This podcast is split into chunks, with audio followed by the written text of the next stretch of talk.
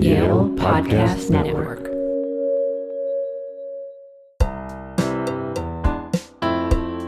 Welcome to Chewing the Fat, the Yale Sustainable Food Program's podcast that looks at people making change in the complex world of food and agriculture.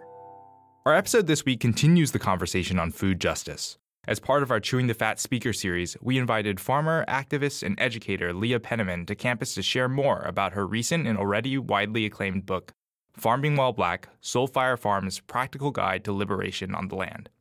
Leah co founded Soul Fire Farm in Grafton, New York in 2011, and they've been on a mission to end racism and injustice in the food system ever since. The audio you'll be listening to is a moderated conversation between Leah and podcast manager Ashia Ajani for our public event at Yale's Afro American Cultural Center. Hundreds of people from New Haven and beyond turned out to attend. Take a listen yourself. Hello, hello. Can you hear me? Yay. Good evening, everyone. I'm Risa Nelson, and I welcome you to the Afro American Cultural Center, which I direct. And uh, yeah, thank you. While I also serve as an assistant dean of Yale, um, we are really, really happy that you could make it out to tonight's talk with Leah Penniman, founding co executive director of Soul Fire Farm and author of Farming While Black. As tonight's, yes, round of applause for that.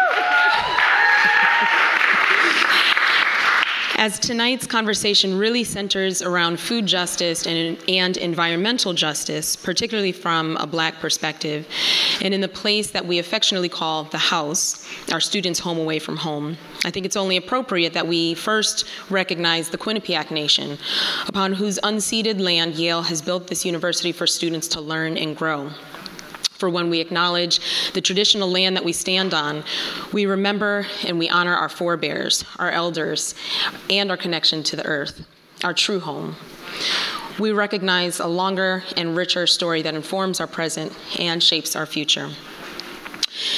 In partner with the Yale Sustainable Food Program's Chewing the Fat Speakers Series, we have collaborated on tonight's event as a kickoff into the House's Black History Month programming. Other co sponsors we wish to thank for their support are the Yale Center for the Study of Race, Indigeneity, and Transnational uh, Migration, RITM, Endeavors, which is coordinated by the Department of AFAM Studies, the Center for Business and the Environment at Yale, Yale School of Forestry and Environmental Studies, and the Joseph Slifka Center for Jewish Life at Yale. So, without any more delay, um, I'd like to introduce our guest of honor, Leah Penniman. Come on up. She is a black Creole educator, a farmer, and food justice advocate, uh, activist recognized for her many years of work by the Soros Equality Fellowship, New York State Health Emerging Innovator Awards, and Fulbright Distinguished Awards, among others. She currently serves as a founding co executive director of Soul Fire Farm in Grafton, New York, a people of color led project that works to dismantle racism in the food system. So needed. Tonight, we've gathered to hear her share about her recently published and already acclaimed book, Farming While Black Soul Fire Farm's Practical Guide to Liberation on the Land. And you can find signed copies of that uh, at Atticus, just down the street from here. Um, moderating tonight's conversation is Yale College senior and YSFP student Ashia Ajani. Come on up, whose own. whose own academic work as an environmental studies major has focused on themes of environmental and racial justice. Let's give them both a warm house welcome.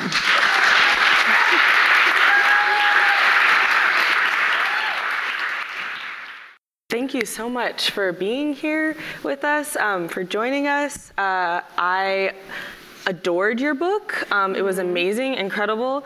Um, and since the book is so much about Soul Fire and very influenced by the work that you do, I was wondering if you could just tell us a little bit about Soul Fire Farm and um, how your own experience farming kind of led you to Soul Fire Farm. Okay. Well, first of all, thank you so much for having me. I'm going to offer you all a little gift before I answer that question. Um, so we have some a bowl of water here with some agua de Florida in it, some flower essences. And for those who choose to, if you want to take a little bit of it and we can pass the bowl around. Try not to spill it on your neighbor if you want to take a little bit and just do a little this, a little that. Um, it's part of our cosmology that when we want to receive story, we need to clear away anything that would get in the way of story. And so, since this is focused on that sharing of voice of ancestor and voice of earth tonight, anyone who chooses can partake in a little Florida water. Do you want to do this first? And it can go around while we talk, too.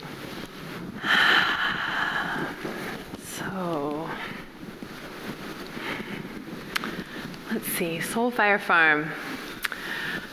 Well, it's cold up there, you know. It's in the rocky hillsides of Grafton, New York, on a parcel of land that was badly eroded and badly degraded by years of logging and overgrazing and misuse. It's in a town where Mohican folks lived for thousands of years and were driven off um, in the 1800s to Wisconsin in a place that used to be what's called a sundown town. So if you were black after dark, you would be shot or arrested. Uh, adorned with Trump signs and beautiful, clear, starry nights. And folks were like, there's no way you can farm out there. there's no way that vegetables will grow out there. So our family full of grit and naivete and determination. In 2005, we moved to the capital district of Albany, New York, and we lived in a neighborhood that the USDA would call a food desert meaning that it's high poverty zip code, no grocery stores, no supermarkets, no farmers markets. And we felt that hustle. You know, I've got a master's degree, I know how to farm. Still, the closest vegetables were 2.2 miles away at a CSA drop off. That's a, a, farm share drop off. And so we would pay the exorbitant prices, walk, you know, pile the vegetables on the child in the stroller, go back down.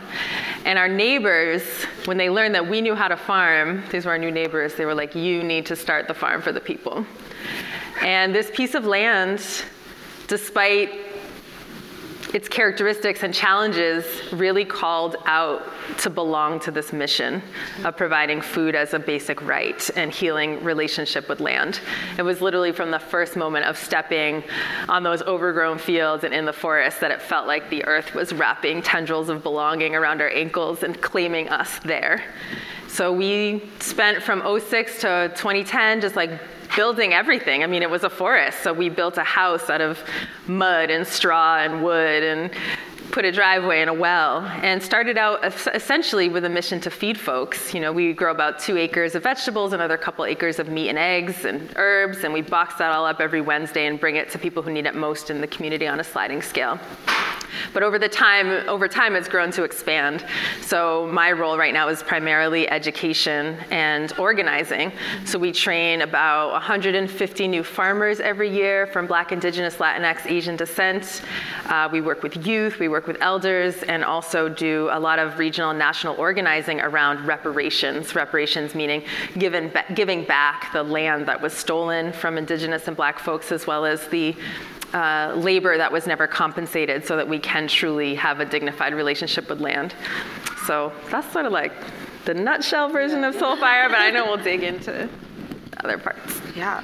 Um, I love that you were speaking just about that time frame from 06 to um, 2010 where it's just building um, and I know that especially for black-owned businesses, black-owned organizations, um, that lifespan in that building is oftentimes very difficult. Mm-hmm. Um, and the fact that Soul Fire Farm has been around for as long as it's been around is an amazing feat in itself.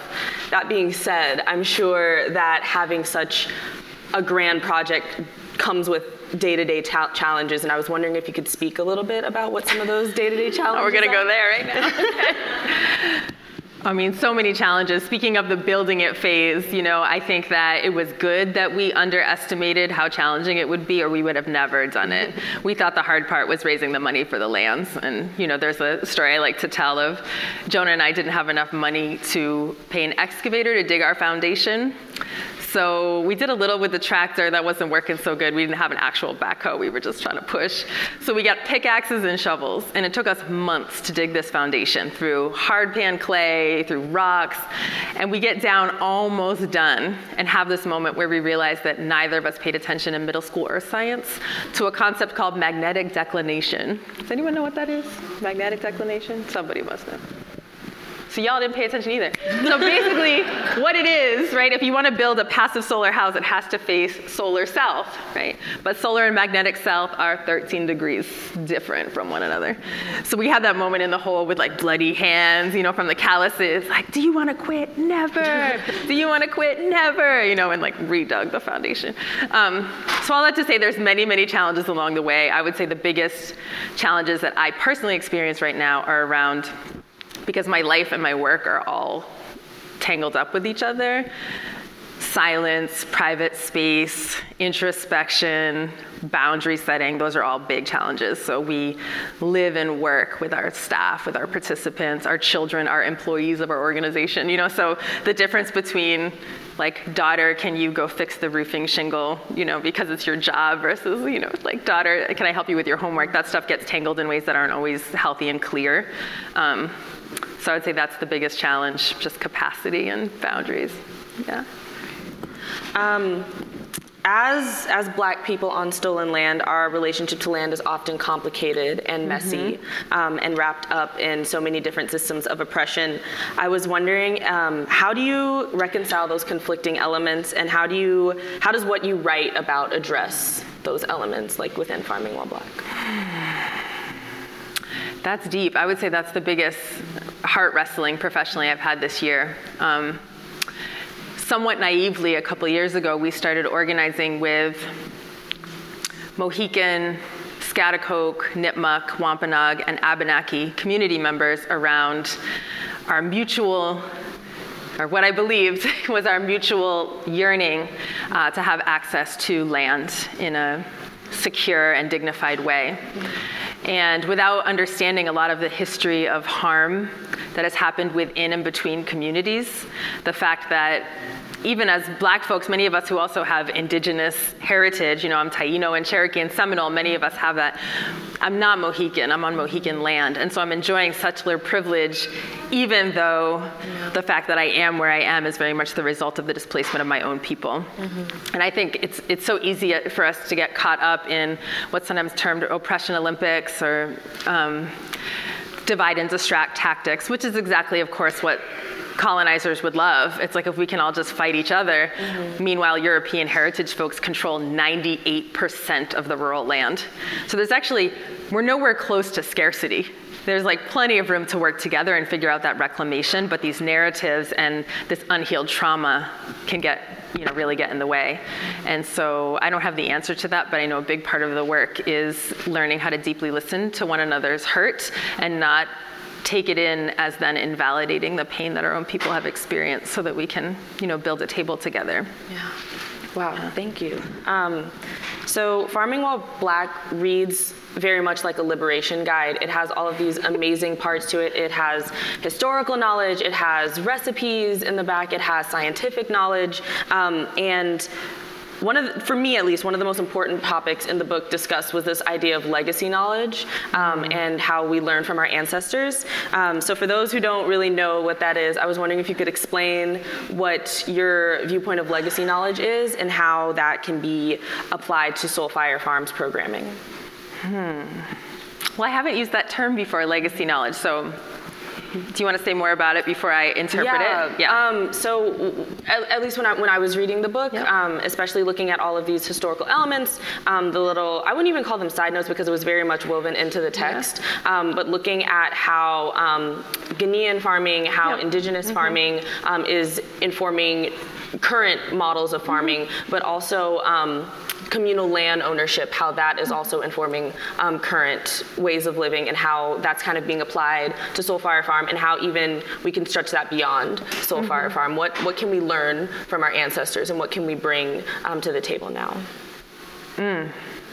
So much. I mean, a big part of writing Farming While Black for me was about uprooting that insidious and horrible myth that black folks' only connection to land is via slavery and sharecropping um, and convict leasing, that our whole relationship to the earth is circumscribed by terror, mm-hmm. you know, which is not true. We have at least 12,000 years of documented noble history of being connected to the earth and contributing substantially to what we now term sustainable farming techniques. And so those uplift sections in the book were about concretizing that. So, you know, take for example in Ghana and Liberia you can literally determine the age of the community by measuring the depth of African dark earths, because every generation is responsible for creating this super rich soil that's a mix of um, bone char and kitchen scraps and you know, uh, residue from farming, and it's combined in a certain way that it creates this super dark,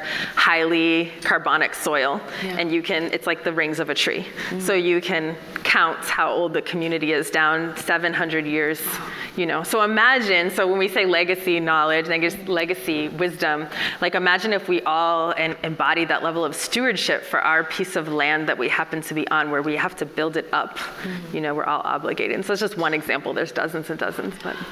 Yeah. Um, from, from reading your book, I see that you're very particular with the language that you use to describe certain things, um, which I definitely appreciate um, very much. Um, and I remember when you came, uh, I think it was like a couple years ago, and you were talking about the intersection of Black Lives Matter and food justice. Mm-hmm. I learned from you actually this term um, food apartheid rather than like food desert. So those kind of like very specific ways of naming things. Um, and I was wondering if you could talk a little bit about the importance of language when describing issues of disenfranchisement and oppression? Hmm. I mean, I think it's just important to tell the truth. Mm-hmm. And so if I hear a word that's more precise, I'll use it. You know, like recently in collaborating with this incredible um, reparations organizer who's from the Oneida Turtle Clan, I was talking about repatriation of land, and she was like, rematriation, and explained why it's very important to reframe that. So now I'm going to switch my lexicon. So I don't know if I have like an overarching theory about language, but just the more and more true that we can get. You know, like food apartheid is a human created system of segregation that relegates some to food opulence and others to food scarcity. A desert is a beautiful natural biome that emerges, right? so let's really call things what they are, right? Very cool. Um, so my family hails from Pelahatchie, Mississippi, extremely southern, extremely country, and we're very protective. They are. They're very protective of their recipes. Mm-hmm. So they're very protective of how things are made, what goes in them, and you have these amazing recipes in the back of your book that I'm very excited to try, by the way. Um, but what would you say to elders in the community who are reticent to exchange some of these unhealthy, albeit culturally significant foods for more healthy, you know, like organic foods. Oh, interesting. I thought you were going to go in a different direction. So, hmm. So healthy is actually deeply cultural. Mm-hmm. Um, there's some fantastic work that is done by the Oldways organization. If you should definitely check it out if you haven't, where they sort of flip that USDA food pyramid around and they create these culturally specific, culturally relevant food pyramids. Mm-hmm. So, for example, the African cuisine has as its basis, its foundation, dark leafy greens, right? Followed by tubers and plantains, so your yams, your malanga and taro, and um, all of that. And then you have your lean fishes and legumes like black eyed pea. And med- there's a Mediterranean one, there's an Asian one. And I think what's so important is for us to not think that eating healthy means like kale salad and sunflower butter. like we can we can actually eat our cultural foods in the ways they were intended to be eaten before deprivation. Um, and Mike Twitty, Bryant Terry all do a great job of kind of remixing and remaking and reclaiming. All that said, I'm not going to try to tell my elders to do anything, but um, I will invite them over for dinner and hopefully yeah. they like my soup and then they'll want to make it. Amazing. Um, so, last question before I open up to the group. Okay. Um, I was wondering if you could talk a little bit about some potential coalition building mechanisms between farmers of color, laborers of color, um, migrant workers that the that Soul Fire Farm um, employs, and how this kind of like relates to what you define as liberation-based work. Coalitions. Yeah, I mean, I feel really blessed that I've been invited to be part of things that are happening. So it hasn't been having to form them so much. Um, for example, the Heal Food Alliance is a national organization that involves the Union of Concerned Scientists. Um, a Farm Workers Alliance, I can't remember the name of it, the National Black Food and Justice Alliance, and a number of uh, food chain workers. And so it's a whole coalition of everyone kind of involved in all sectors of the food system, and we work together on policy platforms. So at the national level, it's happening, which is very exciting. Um, on a more personal level, it's been important for me to push myself out of my comfort zone. Uh, our programs could fill up overnight with Brooklynites who have rooftop garden aspirations, you know what I mean? But in order to make our programs accessible to those who probably even need them more. It means offering all in Spanish programming and experience, you know, and figuring out how to raise money for stipends to pay the farmers and the farm workers who are taking that week off of work. It means going and sitting with the chief of a band of the Nipmuc who's skeptical and being patient and building. And so we're leaning more into that on a, a personal day to day level of how do we um, show up in allyship and in solidarity with folks who aren't as comfortable to connect with, maybe as a predominantly or originally a predominantly black collective. So trying to be more supportive and in solidarity with indigenous and Latinx folks as well. I was wondering what you would say to people, um, and I know that I've, I've experienced this like with some of my family members, um, but this current i think it's i think it's definitely changing but i think that there's still like this pervasive notion of sustainability as a mostly like white and elitist form of environmentalism. So i was wondering if i could get your perspective on what what you say in like response to that so there's two responses. There's one that works really well for the extra skeptical young person. This came from my friend Masai, so I have to credit him. And he basically said to these young people that came to the farm, he's like, look, you let them take all everything from you. They took your language, they took your cuisine, they took your religion, they're locking you up, they're feeding you bad food. You're gonna let them steal your connection with the earth too? Like, he's like, if nothing else motivates you, let it be spite. So there's sort of like that argument, which is surprisingly effective with a certain group of people. Um, for others, and for me, usually what I lean into is um, just uprooting that untruth. And so we talked a little bit about the soils in Ghana. There's many, many other examples. So uh, widely considered the father of organic agriculture in the modern sense is Dr. George Washington Carver, who in the late 1800s in Tuskegee was talking about soil biota and how you need the soil life, it takes precedent. You need diversified horticulture. You need to plant legumes in your fields to capture that atmospheric nitrogen. Mm-hmm. And he gave these incredible lectures where he quoted the Bible to essentially say if you doing harm to soil is like doing harm to humanity. It's a violence against the community. So at the end of the season, when you're done with your harvest, you don't just take and be done. You need to then go to the swamps and take up the muck. You need to go to the forest and take up the leaves and make compost piles and spread that around. And so he was the first, you know, agricultural professor to talk about sustainable ag. You know, the CSA comes out of black farmers. Pick your own, uh, raised beds, cover cropping, vermicomposting. So all these technologies that are supposedly white, you know, they're rooted in Afro-indigeneity. So we need to reclaim that truth. Following Leah and Ashia's conversation, we held a Q&A with the audience. Here are a few questions with my voice subbing in to maintain anonymity and privacy. Much of your book is about reclaiming African traditions. Can you speak to how you've connected with your roots in your own life? Wow. Yes, I definitely can. All these questions are so big. So I'll tell you a story of my childhood, and then I'll tell you a story of my young adulthood that connects to that. Um, adulthood first. So I was living in Ghana, uh, West Africa, for about six months right after college.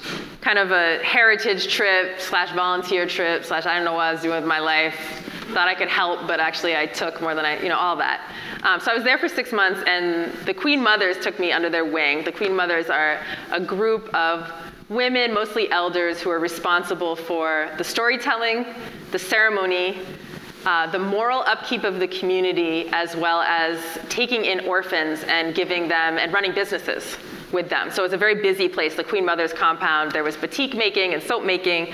And so I was mentored by these incredible women. They're sort of the OGs of spiritual activism.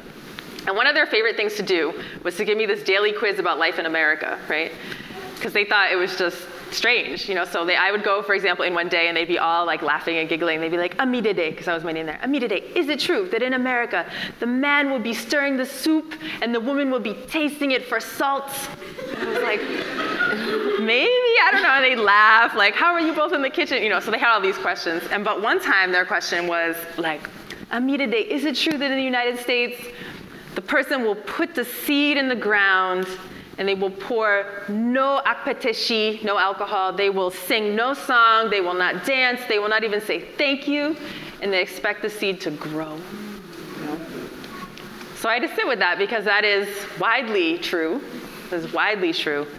Um, and to think of the earth, so they said that's why you're all sick. That's why you're sick.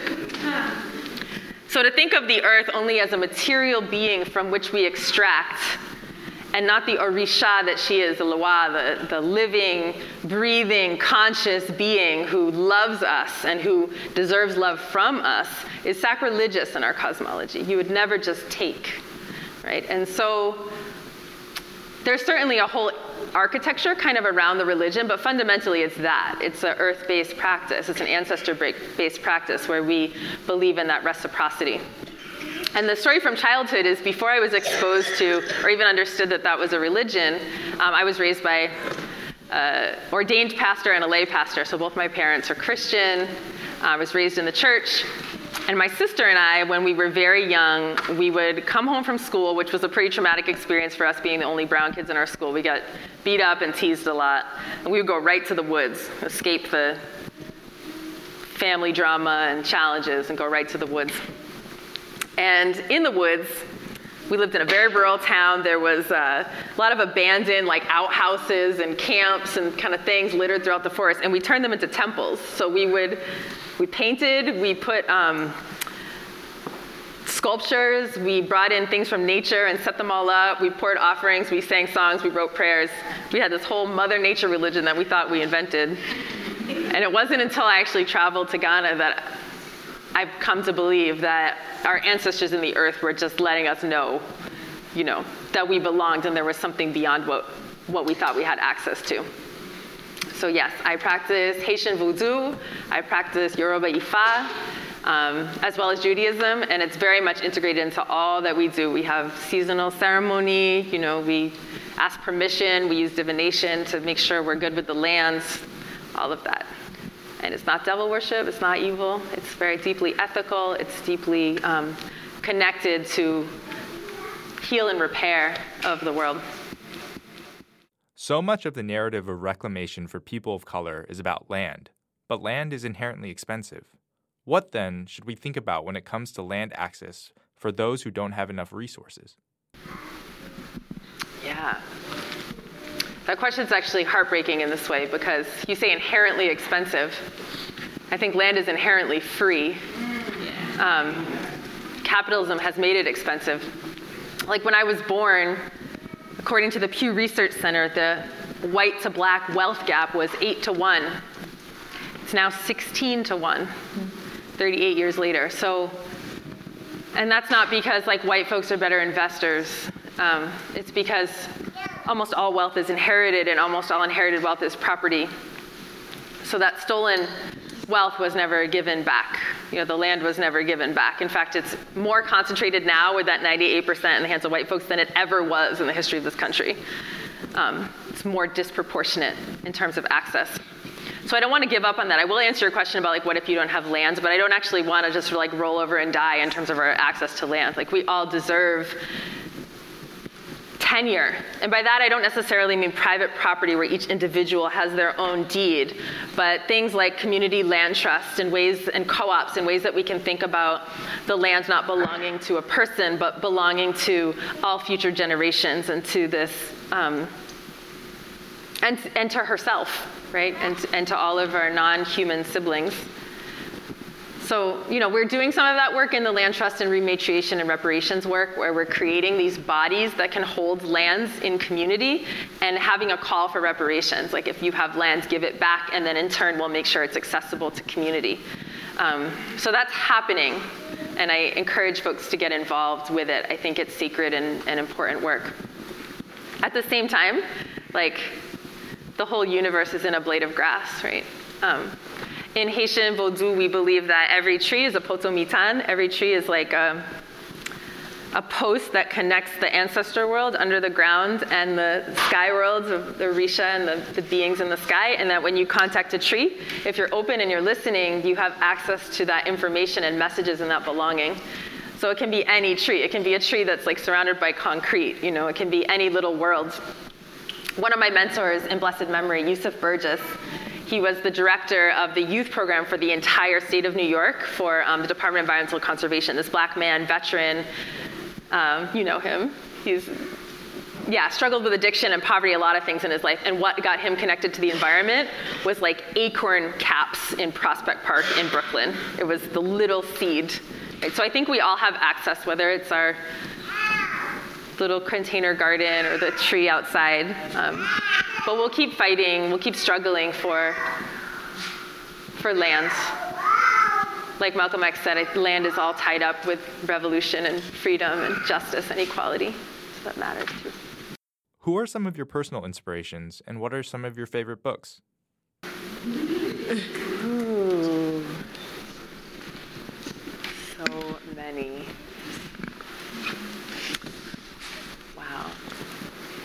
So, because I don't want to embarrass my best friend, I'm going to leave that out. But um, my, one of my personal inspirations is Fannie Lou Hamer. Uh, she's just so badass. Uh, a quote from her that I love to tell is um, she said, If you have 400 quarts of greens and gumbo soup canned for the winter, no one can push you around or tell you what to do. So we know about her Mississippi Freedom Democratic Party, but a lot of us don't know that she also ran Freedom Farm Co-op. She had a pig bank where she was giving out livestock and you know raised she raised enough money for scholarships and housing and stuff for her people, and really relied on this self land-based self-sufficiency. So that's something I, is a hero from me. Um, she definitely is. And books uh, Braiding Sweetgrass by Robin Wall Kimmerer, definitely top of the list. Uh, the Indigenous Peoples History of the United States, I don't remember the author, but everyone on Turtle Island needs to read this book. I don't know. Oh, this book. Okay, so I just found this book. I'm such a history nerd now. So this is called The Movable School Goes to the Negro Farmer. It's an 1895 book. And people used to write nonfiction, starting with like a third of the book being their autobiography. So this is the first black extension agent wrote this about his life growing up as a sharecropper. Like, what? A treasure. This is just holding on to this. So like just old stuff. Read old stuff. That's really cool. So maybe since we're done with questions, I'll just end with um, we talked about hope earlier, and I deferred because I think it can be easy to get really discouraged in the face of all that we're up against. You know, the administration, climate change, industrial capitalism, racism, there's just a lot. Um, and the thing that I often come back to when I get discouraged is remembering that my ancestors, my grandma's grandma's grandma, Susie Boyd, and all the women, you know, in the community in the in Dahomey region of West Africa, they had sequestered themselves on Krobo Mountain to fortify themselves against the slave catchers because people were just getting picked off. They were all good farmers, folks knew they were good farmers, and they were getting stolen and sent to a place from which there were no report backs. And what they did in that situation was they gathered up the okra seed, the black rice, the cowpea, the millet, the sorghum, the egusi melon, and they braided those seeds into their hair as insurance for an uncertain future. So they believed that we would exist. They believed they would have descendants who would need to inherit that legacy. So I think we can ask ourselves then if our ancestors, in the face of that type of terror, had the strength not to give up on us, right? Who are we then to give up on our descendants? So, thank you. And with that, another round of applause, please.